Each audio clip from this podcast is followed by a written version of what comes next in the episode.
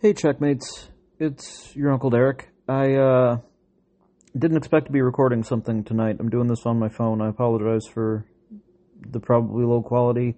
And if you can hear the cricket that is at my front door that is driving me crazy, that is on the outside of the door, so neither I nor the cats can get to it, but it's there.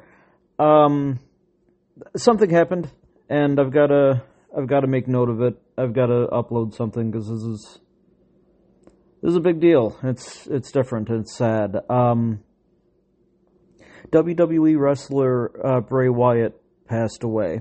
Real name Windham Rotunda, which is the most pro wrestling name anybody has ever had. Uh, he was the son of uh, Mike Rotunda, who was a fantastic wrestler, largely in the 80s and 90s. Um, uh, you might know him as Mike Rotunda. You might know him as uh, uh, IRS uh, from the WWE or Michael Wallstreet in WCW back in the day. And, um, Bray Wyatt was his son, uh, brother of, of uh, Bo Dallas, who also a former and possibly current WWE uh, superstar. Uh, his uh, uncle was, is Barry Windham. Uh, just it just comes from a huge wrestling family, and was very well known, very well liked and appreciated in in the time that he's he's been wrestling, mostly in the WWE. Um, he uh, created characters that will go down in history as being very memorable, particularly his character of the Fiend, which was a masked entity that was virtually unstoppable and a very sort of dark character.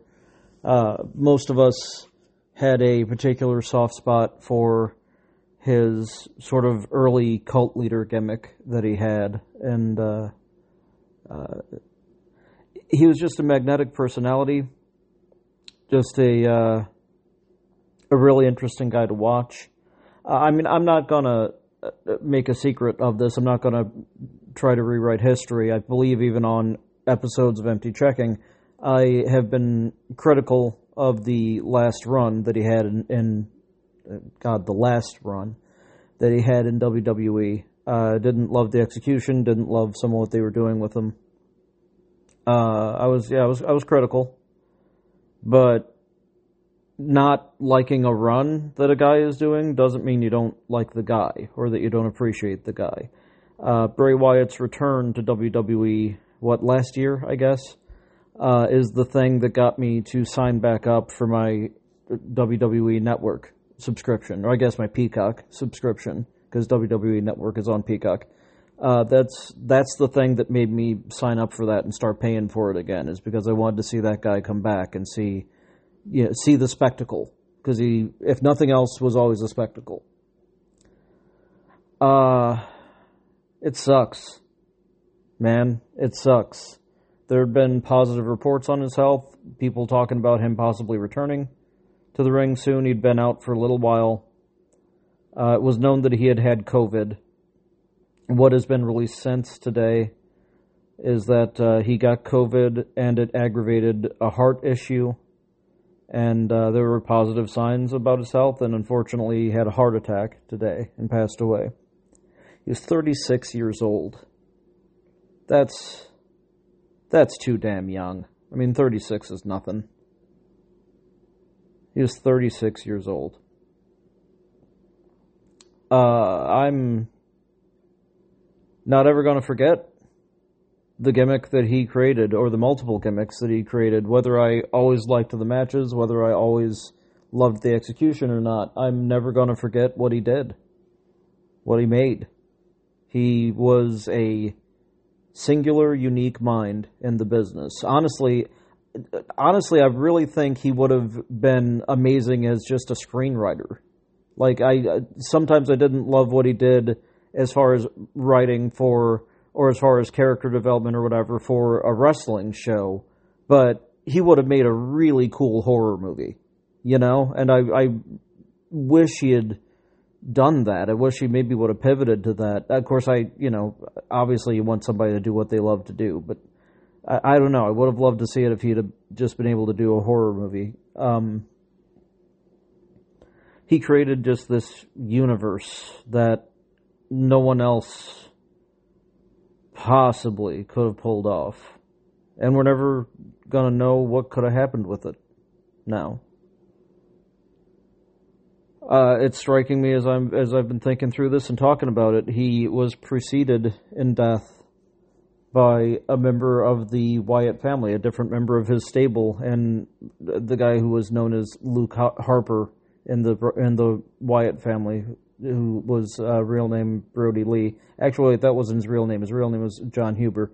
He was most recently wrestling as Brodie Lee. Uh, wow, there were three guys in that stable, and two of them are gone. And I, I don't think I don't think either of them hit forty. I mean, different causes. Neither of their deaths were because of the wrestling industry, but this is just an industry where people die young. I for whatever reason. I mean, there's again, this had nothing to do with his wrestling career. He got sick, you know, independent of the. I mean, even if he got sick at a wrestling event or something, whatever. He was, you know, if you're going to get, we're all going to get COVID. If you haven't had COVID yet, you're going to get it. He got it and it killed him. Uh, which I'm wow. That really makes me want to start wearing a mask everywhere again. He was a singular and unique voice. I know I already said that. I know I'm repeating myself. I'm I my I'm trying to organize my thoughts on this, and it's so shocking that I just can't do it. Uh, I mean, 24 hours after we lost Terry Funk too. Terry Funk lived to a you know good age, but uh, Terry Funk, one of the greats of, of, the ring as well. I should have done an upload for Terry Funk too. I love Terry Funk. Terry Funk one of the best to ever put on a pair of boots. Just a dangerous lunatic who was incredibly entertaining to watch. Loved Terry Funk. He's gone too. In the past two days, there's been a lot of heartache in the wrestling community. Uh, Terry Funk passed away. We knew he had been sick for a while. We knew that he was in uh, uh, pardon me for phrasing it this way, but I can't think of a better term. We knew he was in an old age facility. Um, I don't think that it was actually a nursing home. I'm a little unclear. He was in, you know, a facility for older folks who need a little bit of assistance. Uh, Terry Funk passing away was sad, but at least it made sense. You know, at least it wasn't a shock. You heard that Terry Funk died, and you went, "Oh, that's too bad. I really like Terry Funk."